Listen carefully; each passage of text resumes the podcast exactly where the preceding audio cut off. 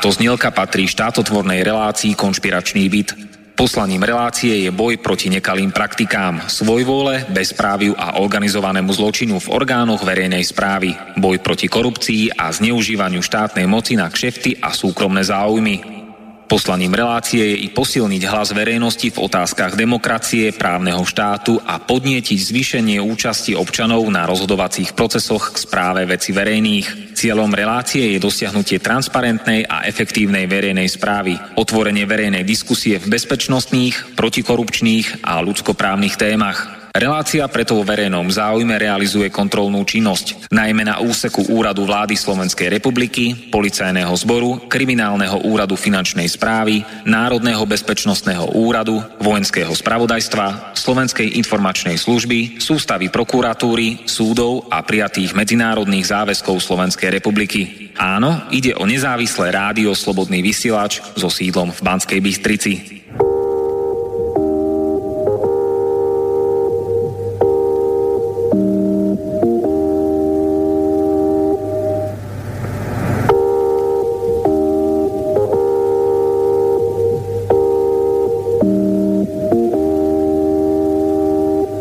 Janka Cigániková v konšpiračnom byte. Otvorená diskusia o strane Sloboda a Solidarita, o vládnej koalícii, a aká je opozícia, o aktuálnych kauzách a o ďalších zaujímavých témach. Poslucháči, príjmite pozvanie do diskusie. Pozýva vás Martin Bavolár, tu z Bratislavského štúdia. Počúvate internetové rádio Slobodný vysielač, reláciu Konšpiračný byt. Je štvrtok 30. marca a od 16.00 do 18.00 bude tu v Bratislavskom štúdiu spolu so mnou Janka Cigániková. Pekný štvrtok. Dobrý deň, prajem. Vaše otázky zasielajte na adresu studio zavináč slobodnyvysielač.sk alebo telefonujte na číslo 0944 462 052. Magisterka Janka Cigániková je poslankyňa za SAS v Národnej rade Slovenskej republiky a v Bratislavskom samosprávnom kraji. Je zakladateľka a majiteľka Happy Centrum, súkromné bilingválne detské jasle a škôlky v Bratislave. Nadviažem na túto skutočnosť týmito vetami a slovami, že chrániť naše deti je naša povinnosť. Túto povinnosť určuje aj zákon najvyšší, Ústava Slovenskej republiky.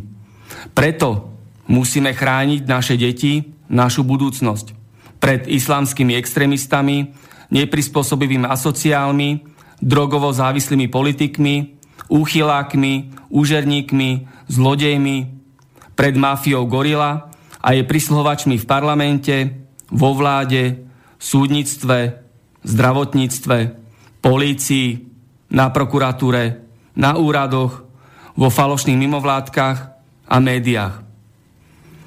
Tak ešte raz pekný deň a máte slovo pani Janka Ciganíková, nech sa páči. Som chcela len dodať, že niekedy sa mi pred sebou ešte. Tak, ja ešte poviem poslucháčom, že e, dnes je to také akčné, prebieha hlasovanie v parlamente, e, vyšlo to akurát na 17. hodinu, takže no, nech sa páči, čo poviete k tomu? No, k amnestiám, ako určite posluchači vedia, alebo väčšina posluchačov vie, tak prebieha veľmi dôležité hlasovanie k amnestiám, na ktorých aj mne záleží. A určite chcem byť pri hlasovaní, aj som rozhodnutá, ako budem hlasovať už, len teda bude o 17. čo je presne v strede, takže budeme o tom musieť odbehnúť, ale budem sa snažiť čo najrychlejšie odhlasovať a vrátiť sa späť. My budeme veľmi čakať a čakať. Ja sa spýtam, že prečo a ako budete hlasovať v týchto otázkach amnestie? No ja hovorím dneska, že nemám moc šťastný deň, lebo dneska asi znova spácham politickú sebevraždu v zmysle, že budem hlasovať proti vládnemu návrhu, ale nemôžem povedať, že budem hlasovať proti zrušeniu amnestie, ale budem hlasovať proti tomu, aby boli ústavnému súdu plnému sudcov z mm, nominovaných Smerom a HZDS ešte, aby, aby tomuto súdu bola odozdaná kompetencia o, roz, o rozhodovaní o tom, či vôbec sa dajú alebo nedajú amnestie zrušiť. A podľa mňa jednoznačne sa dajú, okrem mňa si to myslí ešte 26 ako poli, naozaj, že, že, že právnických špičiek, ktorých máme v štáte, medzi nimi aj ústavní právnici a hlavné pre mňa je hlavné to, že Mečiar vtedy amnestoval sám seba on jednoducho, tam je taký konflikt záujmov, že podľa mňa celé amnestie sú neplatné a, a tiež som aj toto počula, že je jedna z, jedna z možností, ale zdá sa mi podozrivé, že Fico po 17 rokoch zrazu akože prúdko zásah svedomia, lebo vyšiel film, teraz zmenil názor a on to naozaj chce, no neverím tomu. Je podľa mňa, ja, ja si myslím, že oni to tam chcú utopiť navždy. A, a jednoducho, aj keď by pre mňa bolo pohodlné hlasovať za, a potom povedať, že však to oni, lebo toto presne podľa mňa plánuje Fico, že tak to nie my, to tí, to tí právnici, to nie ja, to ústavný súd, tak jednak si myslím, že ľudia nesú na hlavu padnutí a neskočia mu na to a neskočili by ani mne, ale hlavne tam nesom na to, aby som bola zapeknú a v pohodlí, ale som tam za to, aby som robila správne veci a nemyslím si, ne, ne, ako chápem kolegov, ktorí budú hlasovať za, chápem, že majú takú nejakú nádej, že konečne po tých rokoch, že, že snáď teda predsa, ale aj ich obdivujem za to, ale ja pre, proste fakt ani, ani kúsoček tomu neverím. Nemôžem si pomôcť, ja im vôbec neverím. A ako odhadujete dopadne dnešné hlasovanie? Tak podľa mňa to prejde. Podľa mňa to pôjde ano? na ten ústavný súd. A no, ja len dúfam, lebo takto, ja, ja dokonca som presvedčená, že taký most, ľudia, že, že most hrá inú hru ako smer. Aha. Ja si myslím, že tomto teraz most naozaj akože podľa mňa verí tomu, že, že, že teda ten smer to tam dáva, že to chce zrušiť, hej. Ale SNS je v tomto akože najpodstatné podľa mňa. No ale uh, myslím si teda, že to tak nedopadne a, a ja dúfam, že t- tých nejakých pár mesiacov, pár týždňov, ktorý, tam je, tam je také, že dva mesiace má ústavný súd na to, aby rozhodol, že to je protiústavné, čo ináč samé o sebe si uvedomíte, o čom sa bavíme. Hej, my, my sme, že, že sme tam na to, aby sme, v podstate sme ústa ľudí, ústa národa. My svojimi ústami mm, proste píšeme pravidlá, a zákony, ktoré majú platiť pre celú spoločnosť. Preto nás zvolili a každý z nás zaskupuje, za, zastupuje nejakú skupinu. Možno sa, ja nemusím páčiť všetkým, iný môj kolega sa nemusí tiež, ale, ale každý z nás má za sebou zástup nejakých voličov a hovoríme, čo si myslíme, že, že, je, že je správne a preto nás oni volia. A teraz takto isto píšeme zákony aj ústavné. A práve preto sa silou 90 hlasov dnes hlasovalo o, o zrušení Mečiarových amnestí, pretože to má byť ústavný zákon. A ten je rovnocenný ústavný ústave. A teraz my 90 eh, hlasmi rozhodneme, čiže napíšeme v podstate do ústavy, tam je teraz napísané, že, že amnestie nie je možné zrušiť. Tak my tam teraz dopíšeme okrem Mečiarových. A hotovo, hej? My sme niečo napísali do ústavy. A teraz toto pôjde na ústavný súd, kde sa nejaký uh, podľa mňa, ja sa tohoto bojím, nejaký právnik zo Smeru a, a, alebo nominovaný Smerom, sudca, teda neprávnik, ale sudca e, Smerom a HZDS ešte samotným Mečiarom sa na to povie, pozrie a povie, to je ale protiústavné. Môže mi niekto vysvetliť, ak môže byť ústava protiústavná, keď raz má v ústave napísané, že Mečiarové sa dajú zrušiť, lebo tam bol konflikt záujmov, to je jedno, tak jak môže tvrdiť, že je to protiústavné? Ale ja som, oni sú podľa mňa nechcem sa vyjadrovať expresívne, ale poviem to tak, že oni sú toho schopní toto urobiť. A akože tí moji kolegovia niektorí v dobrej viere veria, že nebudú mať až takú drzosť, že to tým ľuďom neurobia. A prosím pekne, my sa tu bavíme o politickej strane, kde je šéfom chlap, ktorý zarobil 40, milióny vlastno, 40 miliónov vlastnou hlavou, ktorý úplne bez problémov drží Kaliňák, alebo kryje Kaliňáka, ktorý má obchody s Baštrnákom, akože býva v Baštrnákovom byte, 10 rokov to, tu šéfuje v zdravotníctve a potom urobí, že maximálne trapastan zlízne vo videu svojho, svojho vlastného nominanta, svojho človeka. No bože, čo to už hovorí o charaktere toho človeka? Za niečo, za, to, za čo ten človek ani nemôže. Len aby si proste urobil PR, ten chlap je schopný všetkého. Ja proste, prepačte, ja som na toto opúšťam dneska, lebo mňa to je hrozne mrzí, lebo to není o nejakom kašlencovho Mečiara. To není o nejakom Mečiarovi alebo o Robertovi Remiašovi, o jeho matke. To mi je ľúto, ale, ale není to len o tomto. Ono je to o spravodlivosti spravodlivosti. Ono je to o tom, že ľudia neveria v spravodlivosť, tí papalaši proste ten systém majú nastavený pre seba a keď sa toto stane, že ešte aj ústavný súd to, tak, takto niečo evidentne spláchne, tak ja už neviem, čo sa potom stane s nádejou ľudí, že, že tu môže byť lepšie. Ja sa tohoto strašne bojím, lebo ja si myslím, že môže. Vládnu a súdnu moc charakterizuje morálny úpadok. Kauza Bašternák, kauza Gorila, bezprávie a zlodejiny a ďalšie a ďalšie kauzy. Teraz je tomu rok, čo je táto vláda pri moci. Ako by ste hodnotili rok tejto vlády aj z pohľadu toho, že v parlamente pôsobíte vo výbore pre zdravotníctvo? Nech sa páči. No, v zdravotníctve, tam ja mám v tomto takú milšiu pozíciu, že môžem povedať aj niečo pozitívne na ministra a, a začnem tým, aby, aby to nebolo také, že len ukazujem prstom, lebo to si myslím, že je najväčší problém, keď vidíme všetko len negatívne. Uh, pozitívna je tá zmena, je to podľa mňa jediný minister, ktorý takýmto spôsobom komunikuje, naozaj s nami diskutuje, komunikuje, počúva nás, chodí na výbory a čo je super, tak uh, obsadil aj opozíciu do kontrolných orgánov Všeobecky a Úradu pre dohľad nad zdravotnou starostlivosťou, o čom sme predtým akože ani nepočuli. Samozrejme sme tam menšine, ale už vôbec to, že teda pri, to prišiel a ponúkol takúto možnosť, to je super aj tá komunikácia. Čo je smutné je, že toto považujem za pozitívum, pretože toto by mal byť štandard. Hej, čiže, ale dobre, pri tej vláde, ktorú tu dlhé roky máme, tak toto je veľké, akože veľká zmena, veľké plus. A veľké negatíva, tých je teda, ešte musím povedať, že tam veľmi není čo hodnotiť, minister toho veľa nespravil. Nemyslím to teraz v zlom, myslím si, že išiel tiež s veľkou nádejou, že, že dokáže zmeniť to zdravotníctvo. Podľa mňa to tí Paškovci a Ficovci pustili, preto je tam Drucker. A Drucker si teda myslel, že tu niečo zmením, ale a, a dokonca aj si myslel zrejme, že má voľné ruky od Fica, ale teda akože v takto skorumpovanom sektore veľmi ťažko budete mať voľné ruky, lebo kam sa pohne a keď chce niečo upratať, tak tam, tam proste šlapne na nejaké chápadlo, čo asi už teraz pochopil, lebo Fico mu verejne ho teda tým, čo ako sa vyjadruje, tak jeho a jeho ľudí verejne ponížil a proste mu sekol po rukách, takže nemôže si moc skákať ani on. A preto si myslím, veľa toho neurobil, lebo jednoducho nemá ako urobiť. Ale urobil negatívne veci. A tie negatívne, no niečo úplne kole oči pri socialistickej vláde, hej, teda sociálnej, aj socialistickej, ale tá vláda teda akože hovorí o tom, jak, jak sa postará o ľudí, hej. Ja chápem ináč aj, aj tých ľudí, tie babičky, ktoré volia ten smer, lebo teraz akože celé roky im tu niekto hovoril, že my sa len odvádzajte štátu a my sa o vás potom postaráme, teraz zrazu im to zobrali, žijú za 5 korún a, a ako keď im ten Fico povie, že nebojte, ja sa postaram, tak ja chápem to zúfalstvo, hej, že, že teda, ale v zdravotníctve, aby potom urobili takto oklamu ľudí, v podstate im nabulikajú, že sú ich posledná jediná nádej, lebo jasné oproti stojí Sulik, ktorý povie, no naozaj sa o vás štát nepostará, musíte sa o seba postarať, postarať vy sami a my vám preto budeme sa snažiť vytvoriť podmienky, že ja chápem tú babku, že bude voliť toho, toho Fica, ale potom čo spraví ten Fico? No, akože nečakane dobré výsledky má, lebo vyberá dane jak straka od tých, čo vy, vy uh, produkujú hodnoty. Takže, takže Slovensko má teraz, že naozaj veľmi, veľmi nadštandardný príjem do kasy, do štátnej kasy a Fico historicky zníži odvod za poistenca štátu.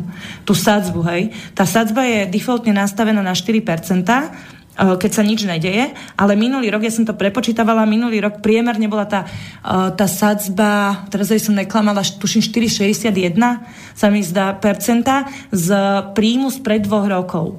A z, priemernej zdy spred dvoch rokov. A teraz urobili to, v čase, keď sa štátu najlepšie darí, tak oni to stiahli na tých 3,78, čo je rozdiel, skoro 120 miliónov eur, dali na zdravotníctvo menej. A ja sa na nich pozerám, že pre Boha prečo? Prečo není čas, aby tí ľudia konečne pocítili v tom zdravotníctve tých 120 miliónov návyše? Prečo to zobrať? A ja vám poviem prečo. Lebo tam už nemajú pášku, tak na čo by to nám pchali? A toto mi, akože, a toto, ja, toto mi Drucker v živote nevysvetlí a vždycky sa v tomto dostaneme do konfliktu, že, že proste prečo za týmto stal. A Blanár to podával, ja som dávala, po, ja, ja čo som akože pravičiar, tak ja som podávala pozmeňovák, aby zostalo tých 4,61, lebo Kurník Šopa, keď na to bolo minulý rok a teraz máme v štátnej kase viac, tak prečo teraz na to není? No nech na to je. Ale není. Dali na 3,78, k tomu štátna nemocnica v dlhoch, k tomu, e, teda štátna, štátna poistenia v dlhoch, k tomu nemocnice. No pomaly miliardu v mínuse a však čo by sme neobrali ešte aj ľuďom. Tak toto, akože toto bol, a, a keď sa budeme baviť o tom ešte, čo urobil zle, tak zrušil, uh, zrušil strop pre zdravotné odvody, to znamená, tí najlepšie zarábajúci uh, platia do nekonečná, čo nemáte ani v Rakúsku, Nemecku. A niekto si môže povedať, že no jasné, však majú peniaze, nech platia, ako jasné, ale ono, je, ono zasa je to o tom, že povedzte mi, o, takto, veľmi veľa ľudí má minimálnu mzdu alebo, alebo teda podpriemernú mzdu a tí, tí platia buď menej alebo neplatia nič, pretože samozrejme nemajú peniaze OK, takto je to nastavené, je to v poriadku. Potom je nejaká, nejaká stredná trieda, ktorá platí odva, odvody podľa svojho príjmu, ale, ale dokopy tých, ktorí platia menej alebo nič, je oveľa, oveľa, oveľa viacej ako tej strednej triedy a tých najlepšie zarábajúcich. A tých najlepších zarábajúcich je to naozaj že, že, že úplne že minimum. Tam sa bavíme o tisícach, o tisícoch ľudí. A títo, keď ich vyženieme, a tí platia najviac, hej, tí platia veľkej časti tých, ktorí si to nemôžu dovoliť teraz. To, to je tá solidarita. Ale keď my ich takými týmito opatreniami vyženieme z toho systému, nech mi potom Fico vysvetlí, kto Krista bude platiť toho jeho Ježiška. Toto mi na tom vadí. No ja sa spýtam k tomu povestný telefonát Fica s Kočanom. Bola aj paródia z vašej strany, ste na to urobili paródiu. Čo no. k tomu? To, ja som si pamätal, keď som to videla, no všetky jedy do mňa, lebo jednak to, že, no takto, hlavne charakter človeka, čo to do, toto dokáže spraviť. To je, on 10 rokov tam bol v tej poisťovni, mal tam svojich nominantov, má tam za sebou kauzy, mal tam, mal tam akože fakt že ťažké, ťažké prúsery, však všetky, všetci ich poznáme, hej, teta Anka, Maserkovská. No, tak ďalej, to, tak ďalej. Sú, to je ficové maslo na hlave. On tých ľudí ani len nepotrestal, ešte si ich zastával. Nikdy predtým v živote. Už Zvolenska mala dlh takýto. A nikdy v živote nezdvihol telefón a nešiel to vybavovať akože takýmto spôsobom verejne a ponižovať, lebo to boli jeho ľudia, hej. Tak nešiel ich takto verejne ponižovať. A, a, a prečo to vtedy tak nezariadil? Prečo teraz, keď zrazu niekto príde, alebo aby sme boli akože Drucker aj Kočan, to je šéf poisťovne a pán, pán Drucker, pán minister, tak oni mohli byť ticho, oni nemuseli povedať, že je tam ten dlh, oni mohli kamuflovať takisto ako ty pred ním. Ale on sa tomu postavil čelom. Toto je napríklad pozitívna vec, to sa mi páči. Prišiel, povedal, pozrite sa, pozreli sme sa, čo máme v chlieve, je tam fakt bordel, musíme upratať. A keď chcete upratovať a v najväčšej štátnej poisťovni, jasné, že to boli. Jasné, že tie opatrenia sú hrozo to strašné. Ale to není teraz, že Kočanová vina. To Fico akože nemal volať teraz Kočanovi, lebo to je jeho vina, že tam treba ro- robiť úspory, lebo tá poisťovňa... Čo sa tým vyriešilo, že on zatelefonoval? Dobre, stopli sa úspory na plienkach. Čím nechce povedať teraz, že s tým konkrétnymi súhlasím, ja som proti ním aj vystupovala, podľa mňa by sme inak mali. Ale, ale čo sa tým vyriešilo? Ten dlh máme stále rovnaký a čo tam hrozí je, je nutená správa tej poisťovny a predaj kmeňa predaj poistného kmeňa tých poistencov. A teraz on akože zdvihne telefón a je za strašného čáva, strašne to tu teraz zariadil, ale veď keď to takto ľahko ide, tak prečo takto to nezariadí so všetkým? Prečo nezdvihne telefón a nezavolá, že no, pome, vyššia minimálna mzda pre všetkých tisíc. A, alebo niečo iné. Viete prečo? Lebo takto to nefunguje. Toto je akože čisté PR, ale riešenie žiadne. To... Populizmus, to je čistý, čistý populizmus. populizmus. Fico Gorila a jeho vystúpenie. To isté, jak s tými, s tými energiami. To, to trhanie, pardon, to trhanie, fakt som rozrušená, tak tu hádžem rukami, škoda, že nemáte kameru. To trhanie faktúr, no to bolo to isté. Akože tak on roztrhá faktúry a povie, no, bude tu sadzba za minulý rok. A pán pre, prečo pán premiér za minulý rok? Prečo ne za rok 1970? Nech mi to vysvetlí. Veď 1970 bola nižšia sadzba. Tak nech je taký frajer, keď už je taký. Lebo áno, lebo, lebo proste on a jeho korito a, a ľudia, ja, akože to sú to je o tých babičkách, ktorí to, ja si myslím, že Smer ma hlási, že, že babky, ktoré úplne chápem, prečo ho volia, ja sa na nich ani nehnevám a chápem, ale chápem aj to, že oni nepochopia toto. A potom, a potom tá jeho chobotnica. Všetci nominanti, všetci tá, tá, tá ľudia v štátnej správe, ktorí sú v podstate závislí od tých vládnych zákaziek a od štátneho e, cecku, tak všet, toto je podľa mňa naozaj také veľké číslo, čo volí smer, lebo to není možné, aby po tých všetkých kauzach, čo majú, aby mali toľko percent. Taká vážna vec ešte je, Svetová zdravotnícká organizácia oficiálne potvrdila, že na Slovensku v dôsledku zlej alebo nedostatočnej, alebo vôbec neposkytnutej primeranej zdravotnej starostlivosti umiera približne 5000 ľudí ročne. To znamená 12 ľudí denne zomrie úplne zbytočne. A zároveň potvrdila Svetová zdravotnícká organizácia, že v rezorte zdravotníctva je každý rok rozkradnutých približne 2 miliardy eur. A ja sa teraz pýtam, prečo orgány činné v trestnom konaní, prokuratúra, polícia, si neplní pracovné povinnosti a pracovné úlohy na úseku týchto vážnych faktov. Umierajú ľudia, rozkradnuté veľké peniaze. Prečo generálny prokurátor Jaromír Čižnár sedí so založenými rukami a už nevymenoval nejakú um, prierezovú komisiu, ktorá by riešila trestnoprávne túto skutočnosť, rovnako aj policajný prezident Gašpar. Čo si o tom myslíte? Prečo nekonajú? No, treba ich vymeniť. Nieko, to nie je len o zdravotníctve, to vieme všetci. Oni jednoducho takto fungujú, kryjú sa navzájom, veď to je aj ten dôvod, prečo, prečo tak dôležitú vec, ako sú amnestie pre mňa, lebo sú o tej nádeji. Takže ja budem hlasovať proti. Ja by som nikdy neverila, že toto sa môže stať, ale to je presne, že, že tá viera v nich je až tak malá, že, že proste, že viem, ako to, alebo to myslím si, že vidím, že viem, ako to funguje a práve toto je o tom, oni sa navzájom kryjú. Uh, to nie je len o tom, že my máme úmrtnosť vysokú, ale my máme aj výdavky na zdravotníctvo vyššie. Čo samozrejme ako iné štáty. Tak si zoberte, že iné štáty dávajú menej, a v podstate lie, liečia lepšie. My dávame oveľa viac, míňame oveľa viacej na zdravotníctvo a do toho liečíme horšie a ešte pozrite sa, ako vyzerajú na, naše nemocnice a, a celá, celý, celý ten zdravotný systém. To je jedna katastrofa. Takže prečo je to tak? Tá odpoveď je, to nie je len v zdravotníctve, vo všetkých rezortoch je rovnaká. Jednoducho v tej vláde máme naozaj ľudí, ktorí tam nemajú čo robiť, ktorí sú v podstate kliatbou pre túto krajinu a, a, a ničia nás a naše životy a keď si niekto niekto povie, že politika sa ma netýka, tak v každom jednom, naozaj v každom jednom rezorte sa ho bude týkať v živote. Ale to teraz nechcem, chcem povedať práve v tomto rádiu, chcem povedať, že to teraz ale neznamená, že treba všetkých vyhodiť cez okno, lebo jednoducho to nejde. Ja už som sa pýtala, x krát, x týchto rozhovorov som absolvovala. Ja som bola taká istá. Som bola nahnevaná na celý, proste na celý parlament vládu, jak toto môžu dopustiť. Treba ich všetkých defenestrovať. ale viete potom, čo sa potom stane? No tak všetkých ich zavreme, alebo nás teda, už aj ja som tam, takže aj mňa. A dobre, zbavíme sa tohto parlamentu a čo potom? Kto bude vládnuť? Kto bude rozhodovať? No musí byť nový parlament s novými ľuďmi. A kto ich zvolí? No, to už je na občanoch. A teraz to nie je na občanoch? No čo myslíte, zmení sa to niekedy? No teraz sa pýtate naspäť, ale ja vám hovorím, že to riešenie, ktoré ľudia... Ja si, takto, ja si myslím, že určite sa to zmení a dokonca vidím, že sa to mení, lebo v parlamente máme toľko rebelov, však ja sama som dôkazom toho, že kde by sa... Akože, ja si myslím, že predtým by som nemala šancu sa dostať, predtým nebolo možné sa dostať na kandidátku, lebo to myslíte úprimne, alebo teda myslím si, ne, neviem to naisto, ale myslím si, že nebolo možné, že lebo to myslíte úprimne, lebo chcete makať, lebo chcete zmeniť svet. Predtým ste sa dostali na kandidátku, keď ste teda uh, dostatočne, ako to povedať, povedať slušne. Liezli do zadku. Bola lojálna.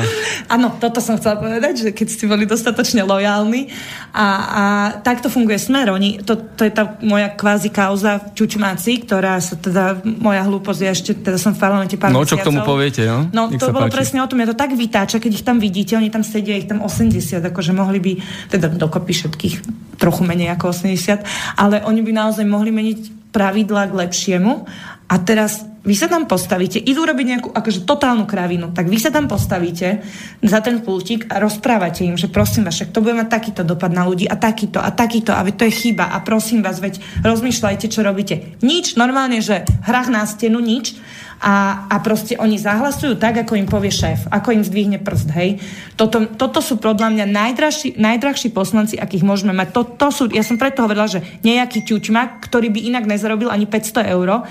Myslela som presne týchto neschopných, čo tam sedia. Nemyslela som bežných ľudí pre Boha živého, ktorých, ako naozaj si vážim ľudí, ktorých makajú, veľmi si, ktorí makajú, veľmi si ich vážim. Bola som kedysi nedávno ešte na tom veľmi podobne. Ja som teraz není, že najväčšia frajerka, lebo som v parlamente, lebo teraz zarábam. Ja som kedy si si pamätám, že som kupovala 8 rožkov a 10, lebo na 10 sme nemali.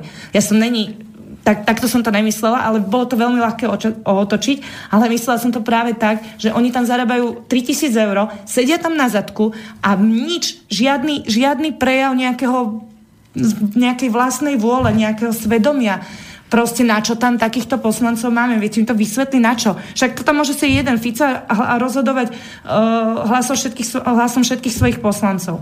Tak ja som povedala, že keby boli vyššie platy, tak možno by nejakí šikovní manažéri, ktorí teraz robia pred nadnárodné firmy v zahraničí, že by sme ich stiahli do toho národného parlamentu, lebo ja by som chcela, aby nám vládli takí. A ne tí čuťmáci, čo mi tam sedia, im z nich navracanie. Zase som skoro niečo slovo povedala.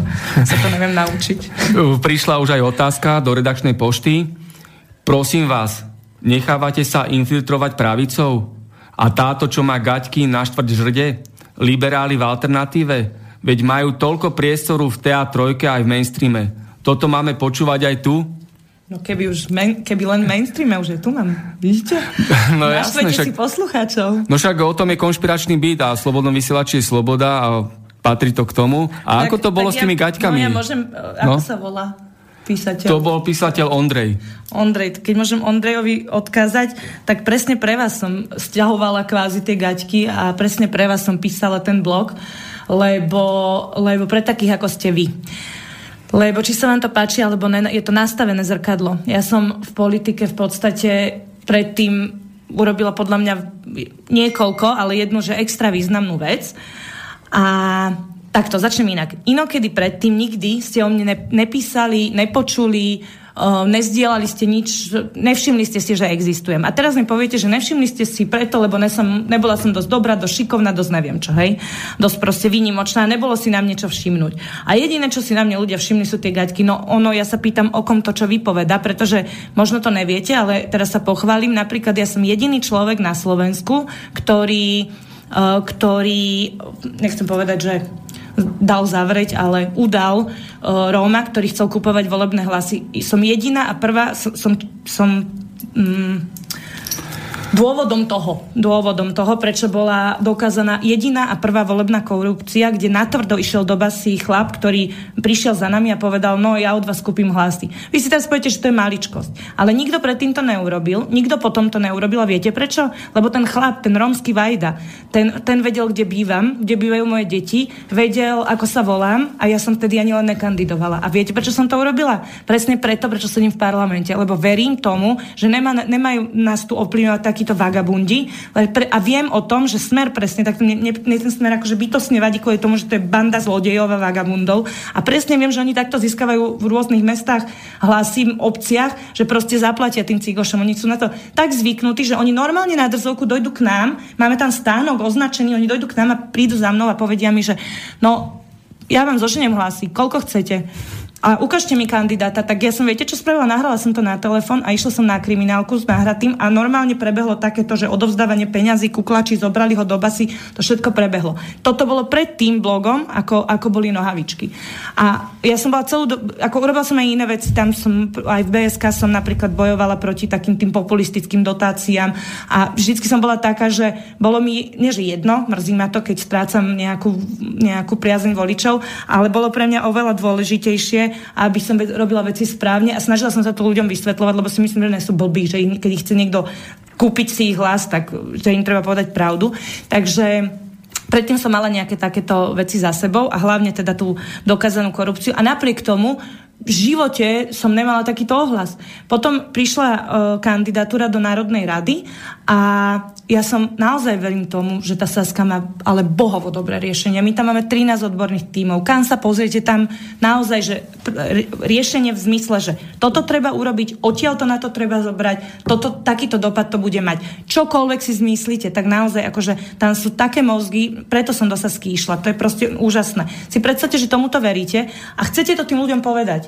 Tam išlo o podnikateľské prekažky v tom blogu, volá sa, že zbavme sa zbytočných prekážok a odfotila som sa tak, že som si teda na lítka natiahla ešte jedny nohavičky. Aby Červené nohavičky áno, povestné. Že mala som, tým som bola cudnejšia ako ostatné ženy, lebo som mala sebe dvoje v tom momente, že ale to je nepodstatné. Ale, ale práve išlo o to, že ja som sa takisto predtým, ešte keď blog nebol, snažila vysvetliť ľuďom, ako je dôležité, aby, aby podnikatelia nemali prekažky, aby ľudia mohli sa stať živnostníkmi, zarobiť si sami na seba, aby to nebol ten štát, ktorým kladie tie, tie prekažky pod nohy. A keď som to kdekoľvek povedala, napísala, akože dobre, že 4 lajky a vybavené a potom si tam dáte fotku, dala som si tam fotku z nejakého pridrinku alebo, alebo pri vode, hej, no a akože celý rad lajkov a úplne, že záchvat záchvat, jak sa im to strašne páči. Ja si pamätám, jak ma to rozčilovalo, že jak je to možné, že prečo ľudí nezaujíma to, čo im môže zmeniť život a môže zmeniť túto krajinu. Kurník šopa, že prečo ľudí zaujíma moje stehno, alebo moja tvár, alebo takéto hlúposti. Tak ma to vytočilo, že som si povedal, že ja si snad napíšem ten náš volebný program na stehno. A tej som si povedal, že ale to nie je vôbec nenápad. Tak sme s tou asistentkou, Saš, teda dnes už je Saška moja asistentka, lebo som chcela, aby to mal myšlienku a nápad, tak sme si sadli a vymysleli sme sériu blogov, medzi ktorými bol aj tento jeden, a ktoré nerobili nič iné, len opakovali to, čo všetko bolo predtým napísané a povedané, lenže bez tej fotky si to nikto nevšimol. A teraz mi ľudia, povedzte, koho je to chyba. Vy mi môžete stále hovoriť nohavičková a taká, a čo má gaťky na, na štvrť žrde, ale ja som je, je jedna čestná, dobrá baba, ktorá to myslí úprimne. A ponižujete iba sami seba. Lebo to, že neviete to všetko predtým a viete iba o tom, o, o tom blogu s nohavičkami, to jednak z vás robí povrchného človeka, ale aj to, odkiaľ ste sa to dozvedeli. Veď ten, tá fotka bola, že v hlavných správach, v rádiách, v televízii, uh, na, po celom internete šialene zdieľaná. A prečo takéto niečo je tak dôležité? To mi chcete, akože mne to chcete vyčítať? Lebo ja si myslím, že predtým boli dôležitejšie veci. A toto bola jediná, než jediná, toto bola naozaj forma, ktorá zabrala. Ja už som to potom neurobila, nebudem to robiť ani do budúcna, už vôbec teraz, keď som poslankyňa, lebo teraz už samozrejme nezastupujem len samu seba, ale aj Slovakov a aj ľudí, ktorí ma nevolili a nebudem im predsa robiť hambu. Ja si tiež myslím, že to do politiky nepatrí a že je to plítke. Ale bohužiaľ taký sme. Takže je mi ľúto, ale je to len zrkadlo spoločnosti.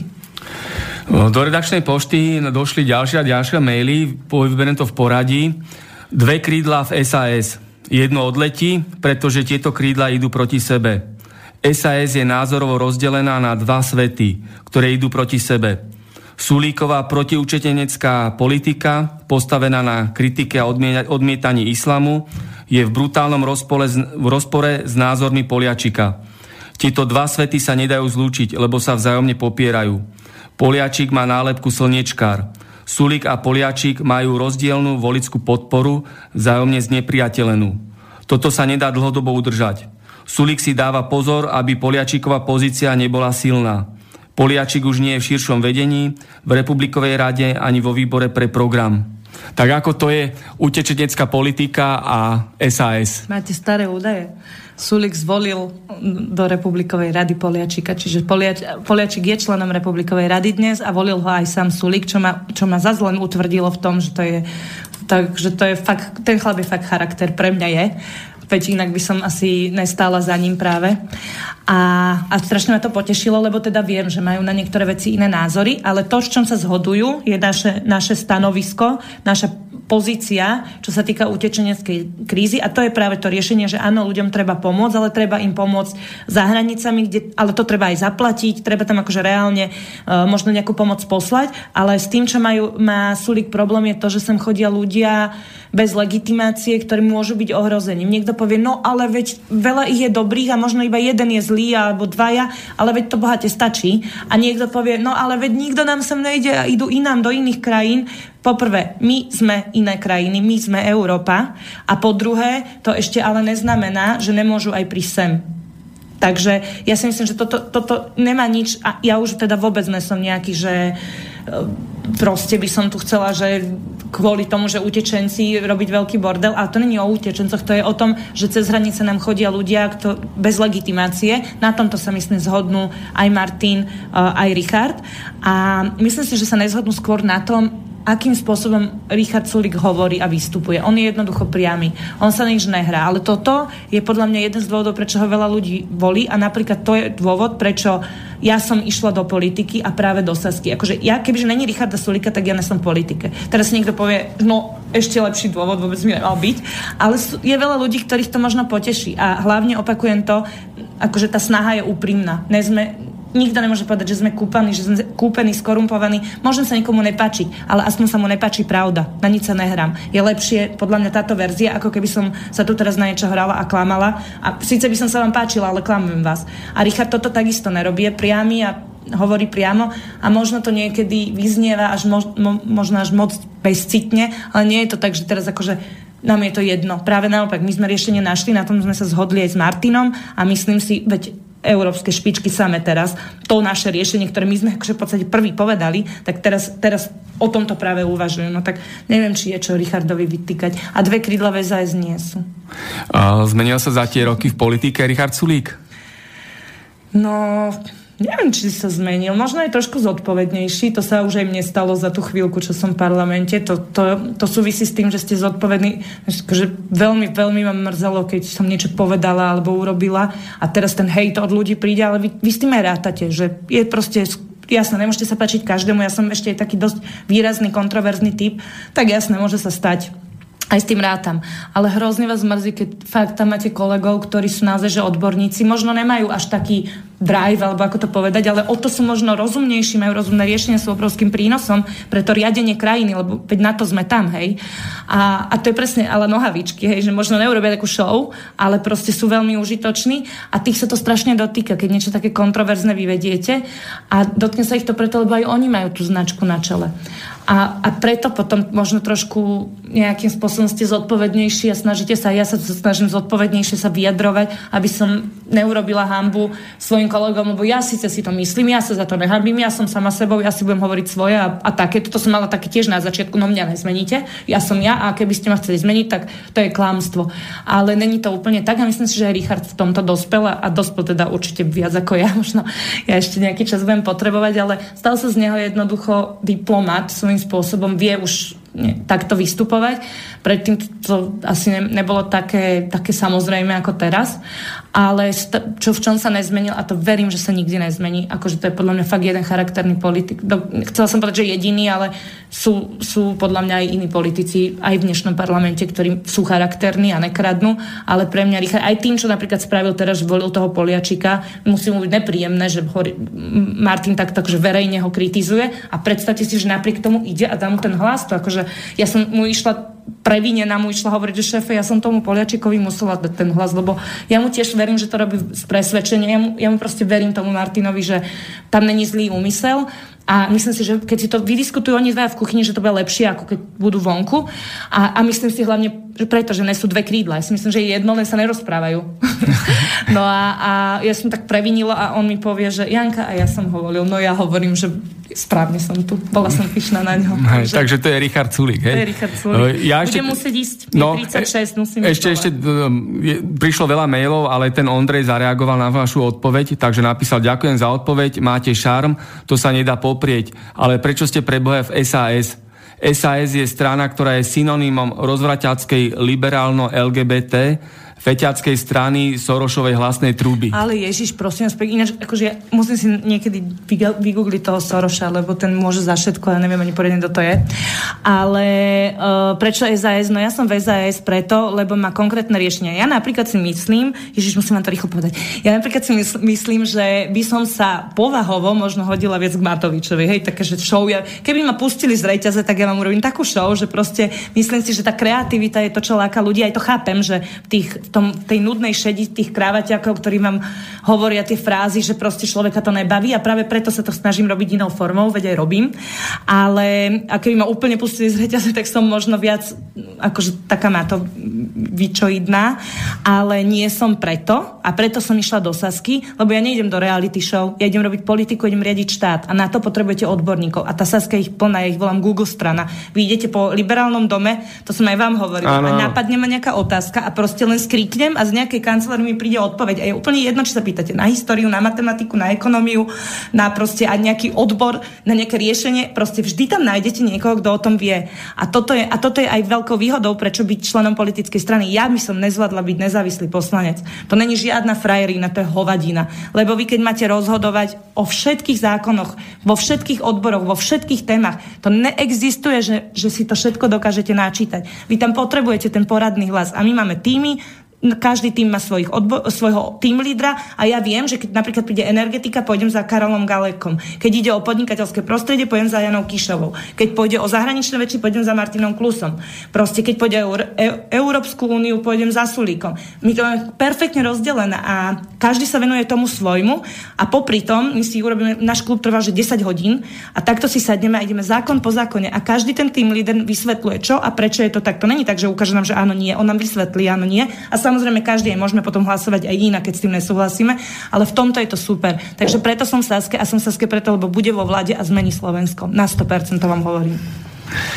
A musím ísť. Dobre. A vrátim sa, keď budeš Dobre, dobre, takže my si zatiaľ spravíme hudobnú prestávku, prajeme šťastnú ruku pri hlasovaní. Ďakujem, pozdravujem Ondreja. No a budeme očakávať váš návrat. Budem sa ponáhľať. Dobre, takže Vážení poslucháči, zatiaľ si spravíme hudobné okienko v rámci konšpiračného bytu a budeme sa opäť počuť. Všetko dobre zatiaľ.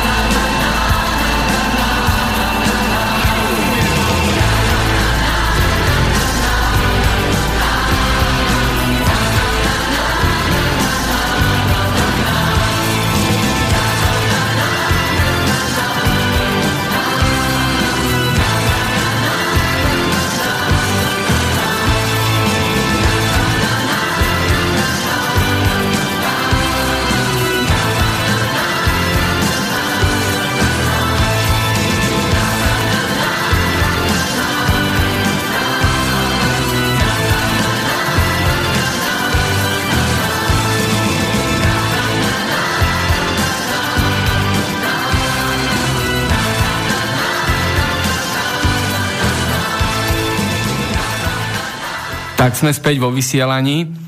Nech sa páči. Janka Ciganíková, ako dopadlo hlasovanie a teda, čo sa dialo, čo sa nedialo v No. parlamente? 7, 7 uh, sme sa zdržali, traja boli proti, 12 nehlasovali vôbec, všetci ostatní boli za, takže je to posunuté, ten zákon. Tak myslíte, že je to dobre či zle? Nechcem sa k tomu asi. Ja som sa vyjadrila predtým, tak to dúfam, Dobre. že je to dobré. Dúfam, No. úprimne dúfam, že je to dobré, že si uvedomujú, že keď si na takto chcú myť ruky, že to bude ich politická smrť. Dúfam, že to uvedomujú, lebo ak si to uvedomujú, tak je potom možné naozaj, že Menšiarové amnestie budú reálne zrušené. Medzi tým e, schránka mailov sa zaplnila. Idem jeden za druhým. Vážený pán Bavolár a pani poslankyňa, islamizácia Európy je dávno naplánovaná. Cieľom je, aby sa aby sme sa medzi sebou potom zabíjali, aby boli potlačené identity jednotlivých štátov, viť politiku Európskej únii. Kto je proti, je nepriateľ. Drž hubu a krok. To vystihol pán Huďo vo svojej knihe S pozdravom Libuša. PS. Merkelová má už dávno vybudovaný luxusný bunker a nielen ona. Čo k tomu? Uh, ja mám na starosti zdravotníctvo, keď sa bude treba o nich postarať zdravotne, tak dajte mi vedieť. Otázka. Janka, a viete vy, že to nie je štát, ale nadnárodné korporácie bránia našim živnostníkom v podnikaní? Prečo nemôže obyčajný mesiar predávať z ulice z mraziaceho boxu svoju bravčovinu, ale brazilské meso pokazené môže byť v supermarketoch? Prečo náš vynález sa nezískal pol milióna za lietajúce auto, ale štyri automobilky tu lacno vyrábajú milión aut? Uvažujte. Posluchač Peter Pavel. No ja uvažujem o tom, že reálne čo bráni e, niekomu z dvora predávať akékoľvek výrobky je naša legislatíva a komplikácie, ktoré ju spôsobujú a tie robí zákonodárny zbor, takže a ak by tam aj boli nejakí, ja neviem už, jak to hovoril pán, som fakt není týmto smerom e, nejdem týmto smerom a ani tomu moc neverím, že teda akože všetci, lebo dobre, keby aj boli nejakí, že nejakí politici alebo nejakí šéfovia politických strán, ktorí by boli niekým ovplyvnení, tak e, ja, ja viem, kto som ja a to je tak, že podľa se, seba súdim teba. A viem, myslím si, že viem, kto je Richard Sulík a na, stope, na, na tisíc percent, že není ovplyvnený niekým, niečím takým, že nejaká medzinárodná korporácia, alebo ja neviem, nejakí oligarchovia, alebo čo, ale je ovplyvnený svojim úsudkom, zdravým rozumom, ja rovnako. A e, preto aj keby boli nejakí iní, ktorí by hlasovali v prospech nejakých nadnárodných korporácií, tak sú tam poslanci a politici, ktorí rozmýšľajú svojim, svojou hlavou a keďže verím tomu, že keďže ja som taká, môj predseda našej politickej strany je taký, určite všetci moji kolegovia sú takí a verím tomu, že určite nie sme jediní a tak sme elita národa a vzorka a všetci ostatní sú zlí.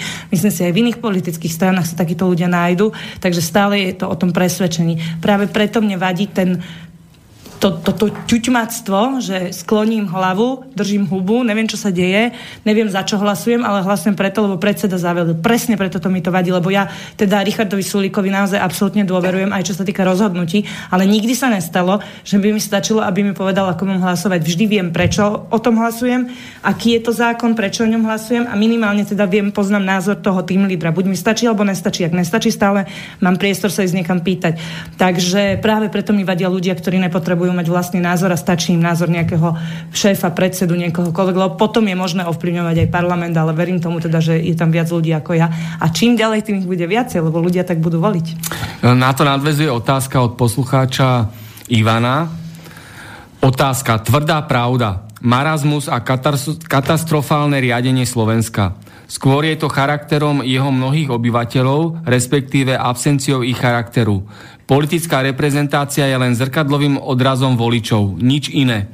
Ak sú mnohí politici bezcharakterné svine a zlodeji, tak čo sú potom voliči, ktorí ich volia?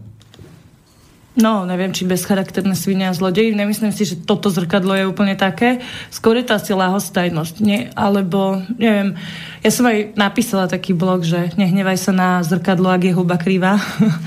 to bolo presne o tomto, že keď si uh, akokoľvek teda si ľudia môžu stiažovať na ten parlament, ale jednoducho tí ľudia sa tam nedostali násilím. Nikto ich tam nikto tam nepoužil násilie, oni tam boli akože regulárne zvolení a niektorí, že znova a znova a znova napriek všetkým kauzám, či sa nám to páči alebo nie, tak jednoducho sú zvolení ľuďmi a keď s tým niečo chceme robiť, tak máme možnosť nadávať a frflať a, a na všetkých, lebo však všade nájdete niečo zlé, alebo máme možnosť vybrať si to lepšie a dať si tú námahu a porovnávať a hľadať to svetlo alebo máme možnosť postaviť z toho gauča, a to som urobila. Ja nehovorím, že to majú urobiť všetci a že tí, čo to neurobia, sú zlí. Ale moja voľba bola taká, že no a dosť.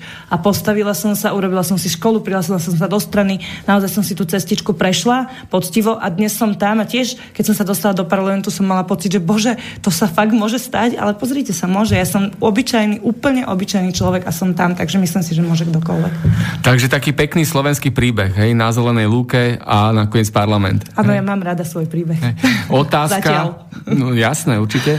O Zuzana poslala otázku. Len si volajte takýchto primitívov naďalej. Slovenský vysielač čoskoro vďaka takýmto ľuďom skončí. Hrôza takých ľudí s IQ nižším ako 50 počúvať. Nedokáže jednu súvislú vetu povedať bez toho, aby nenadávala. To isté v parlamente. Stačilo. To si môžem počúvať na teatrojke a tam bude to aspoň bez tých nadávok. Ste tu mali niekoho iného, keď som tu nebola? Išli pesničky od týmu. Tak pani asi prepla. No, uh, pani poslucháčka Marta poslala, pripravili ste nám veľké sklamanie. Nechceme štandardné strany v parlamente ani diktatúru duhových. Výborne, tak voľte iných. O tom je demokracia. Ja sa nemusím páčiť každému, ani Saska. Ja hovorím, aká som a nie som tu preto, aby som sa páčila všetkým, ani nechcem, to sa ani nedá. Poslucháč Marcel poslal otázku. Kebyže je vo vedení strana z SAS, máme telefonát, dám vám prednosť. Sluchátka si dajte. Nech sa páči. Dobrý večer, do som sa do konšpiračného bytu. Áno, nech sa páči. Uh, zdravím. Chcel by som uh, sa spýtať pani Ciganikovej tri veci. Poprvé, uh, zákon Fara, že či by za neho zahlasovala. Po druhé, či by nebolo najlepšie uh, zvolať referendum alebo zozbierať 30 poslancov uh, v Národnej rade, aby sa zrušilo DPH a zaviedla sa daň z obratu. A tretia vec, ktorú som sa chcel spýtať, že či pani Ciganiková alebo strana SAS uh, legitimizuje násilie na občanoch, narážam na ten, e, tú inzultáciu pána Osuského alias El Prezidenteho na Váského. Ďakujem, budem prv, počúvať. A prvé ste hovorili zákon Fára, hej? Áno. Ďakujeme za otázku, všetko dobré. No, na prvú otázku netuším, nemám o tom načítané, nemám o tom zistené. A presne to je to, čo som hovorila, keď niečo chcem, o, ne, o niečom chcem hlasovať, naozaj si dávam tú námahu, všetko, ku čomu sa mám vyjadriť, si naštudujem, zistím, alebo teda sa opýtam, a keď som spokojná a stačí mi odpoveď, tak vtedy súhlasím s tým našim tým lídrom, ale keďže neviem povedať, jak by som hlasovala teraz, lebo v tomto mi to není jasné. Není mi tá téma jasná dostatočne. Druhá otázka bola... Čo... No, tá inzultácia to bola tretia, to bol pán Osusky, ja som ho ináč závidela. Ja vám poviem pravdu, akože vôbec to není správne, nemal by, ako politik to hovorím, že nemal by, ale závidela v zmysle, že, že jednoducho, určite ne tú facku, alebo to násilie, ale jednoducho, že si mohol vôbec, akože, že, že si, a nechcem, že na toľko verí. Ale jak si mohol niečo takéto dovoliť, aby som na to odvahu nemala. A možno je to správne. A možno mala vlastne, lebo pán Vasky, no. Ale chcem povedať práve toto, lebo ja osobne napríklad, teraz sú taká dvojica, že Dan, Daňo a Vasky. A Martina som ešte mala celkom rada a aj si sem tam, aj miestami si ešte spomeniem na tie zlaté časy, lebo robil niečo užitočné a veľakrát mu bolo kriudené tými úradníkmi, ale perfektne, čo robil, že im presne nastavoval zrkadlo.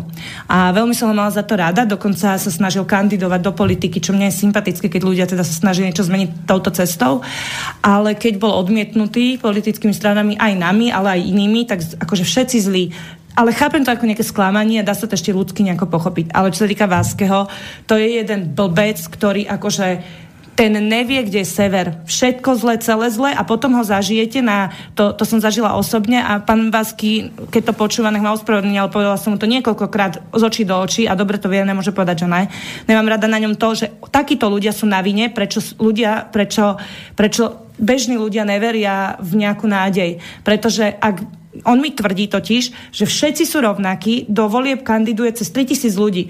Každý jeden je podľa neho zlodej, neviem aký zlý, najhorší a proste celé zle. V celej, uh, v, ce, v celej Národnej rade sa nenájde jeden akože svetlý príklad podľa neho. To ani štatisticky predsa nemôže byť pravda. No a strašne mi vadí, že, že takto nadáva na všetkých, že nevidí to dobro, nevidí kúsok dobrého nikde a len si na tom robí osobnú reklamu.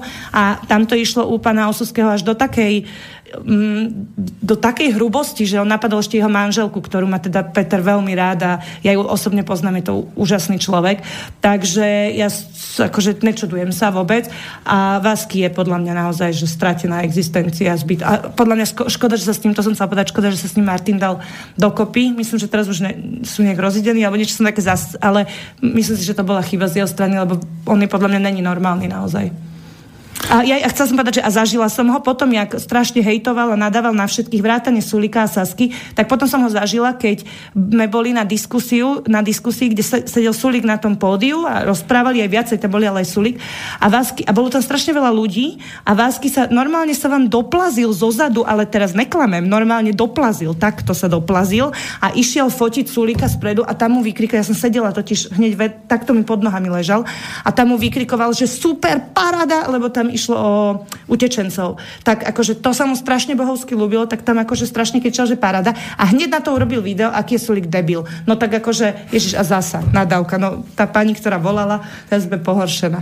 Ale toto, môže toto akože normálne zdravý človek urobiť, tak ako hádzať na všetkých do jedného vreca nie je cesta a uraža ma to. A má ma to prečo uražať. Posluchač Marcel... Ešte pos... mal te, no? ten pán posluchač mal nejakú druhú otázku, ja som zabudla akú. DPH. DPH. Áno, že ináč toto bolo veľmi zaujímavé, lebo ne, fakt niekoľkokrát ma to napadlo, tuším v Amerike to takto majú.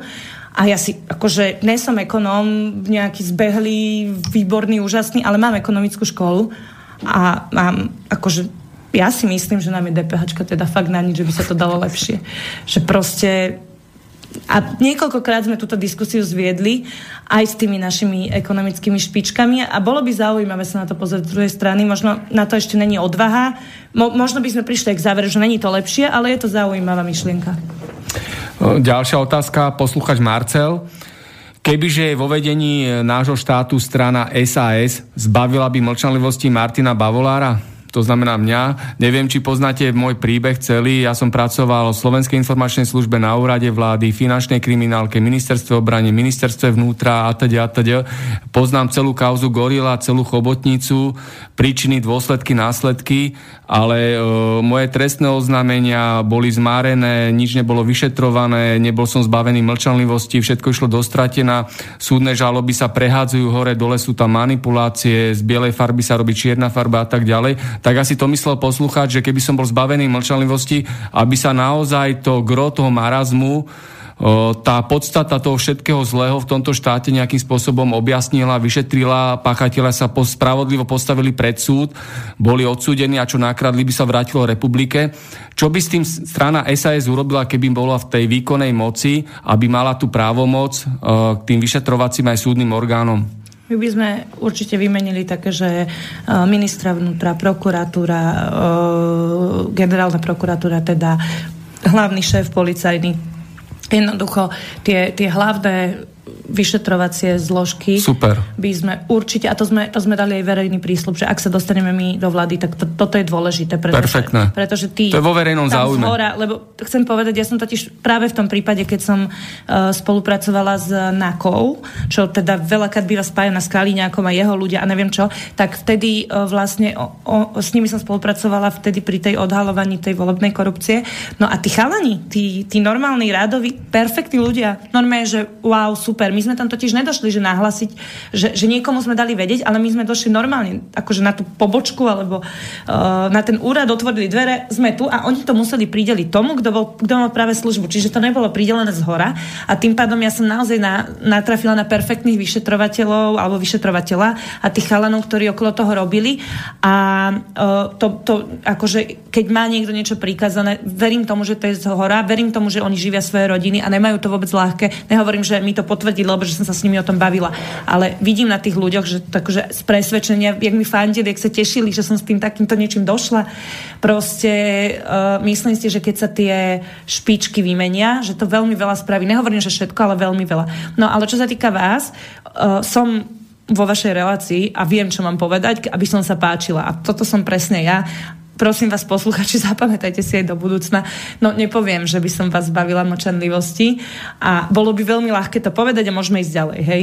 Ale nechcem to robiť takto a nepoviem to preto, lebo si myslím, že s tým ide ruka v ruke zodpovednosť. Netuším, čo všetko viete, netuším, ako ďaleko to siaha, pretože nepoznám váš príbeh a je možné, že by som vás zmeni- uh, zbavila močanlivosti, keby, uh, keby som ho poznala detailne, ale najprv by som to urobila a druhá vec, čo by som zvažovala, že či by som vás skôr nevyužila práve napríklad v tých konaniach ako nejakého človeka, ne, nech sa povedať, že informátor, ale jednoducho... Konzultanta, neviem, poradcu. Neviem, či niečo také medzi je, že, že môžu vás zbaviť močanlivosti iba, že budete hovoriť iba niekomu alebo nejakej strane, napríklad prokuratúre generálnej, hej, ale nie verejnosti. A to nie preto, že by som chcela, ja si myslím, že verejnosť veľmi dobre, keď sa zaujíma, keď má e, informácie, ale pre ten šialený marazmus, čo tu je, jednoducho najprv by som vyšetrila, zistila, no, prebehli by procesy a potom, keby boli ľudia odsudení alebo keby už teda boli v procese, potom by som ľuďom dala vedieť, čo sa stalo.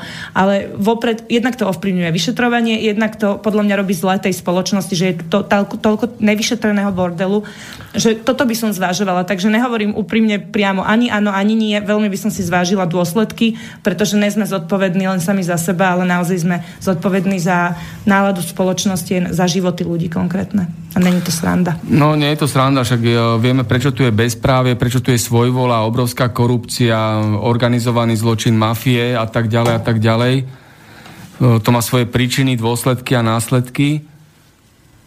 Ja som vždy hovoril aj hovorím, že som pripravený a chcem, viem, dokážem pomôcť objasniť tieto záležitosti, ktoré tu stále sú okolo nás a stále, stále nás tu trápia všetkých, ako sme tu. Tak, tak a jediné, čo to zmení, sú ľudia. No. Sa vám to páčilo, Takže ľudia môžu jedine v parlamentné voľby, hej, vedieť, koho pôjdu voliť a že pôjdu voliť. A druhá vec, keď nechcú parlamentné voľby, tak potom revolučná cesta ísť na námestie a vyhlásiť generálny štrajk. Takže to sú jediné dve možnosti, ano, kedy môžu zmeniť vedenie štátu. Veľakrát, keď už aj my sme boli zlúfali, tak sme presne k tomuto zvolávali ľudí, že poďte na námestie. Je to ťažké, lebo jednak aj z logických dôvodov sme politici a mnoho ľudí nám neverí čo mne je smutno, alebo čo mi býva, no inak sa to nedá povedať, úprimne mi býva smutno z toho, v prípade Sasky napríklad, že veľmi veľa dobrých myšlienok, ktorí naozaj pre tú spoločnosť teraz prakticky, keby sa zrealizovali, tak jednoducho, keď sa začne dariť podnikateľom, ekonomike, tí začnú zamestnávať, bude viacej peňazí v obehu, ľudia, to, tento celý reťazec, zdravotníctvo lepšie, školstvo lepšie, no, takže konkrétne nápady, hej.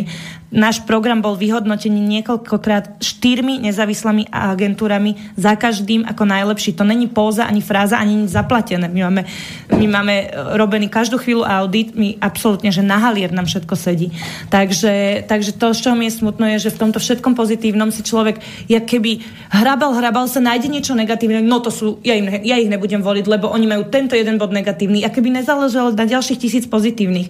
Nedajdete si ideál, to, to, to neexistuje. Len nájdete, skúste hľadať to najlepšie, lebo to existuje.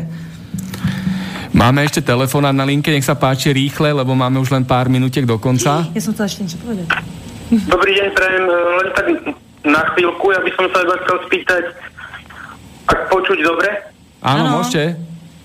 Uh, som sa iba chcel spýtať, keď uh, pani Ciganíková hovorí, že Saska je uh, strana plných odborníkov, ale len pár, pred pár rokmi to vtedy bolo dosť taký veľký škandál, nech sa k tomu vyjadri ohľadom pána Galka ako, ako minister, keď bol a bolo odpoči- odpočúvanie novinárov. Iba to by som chcel. Pekný deň, dovidenia. Dovidenia, ďakujem za otázku. Ďakujem za otázku, je vám pekný deň. Uh, čo sa týka pána Galka a celkovo ministrov, jednak teda, neviem, či ste si všimli, lebo bolo veľké halo okolo toho odpočúvania, ale medzi časom nedávno vlastne to bolo zastavené s tým, že Galko je nevinný, len o tom už samozrejme halo nebolo. Aj toto teda niekomu nahráva, aj to treba čítať medzi riadkami, ale v podstate vy ste sa, bývali, vy ste sa uh, pýtali kvôli odbornosti a ja si myslím, že odborníci sú dôležití práve pri tvorbe a realizácii, e, pri tvorbe tej, e, tej stratégie. To, čo aj tých zákonov, aj vôbec akože celý ten systém vymysleť, potom legis- dať to do legislatívnej podoby. Pritom to sú strašne dôležití odborníci.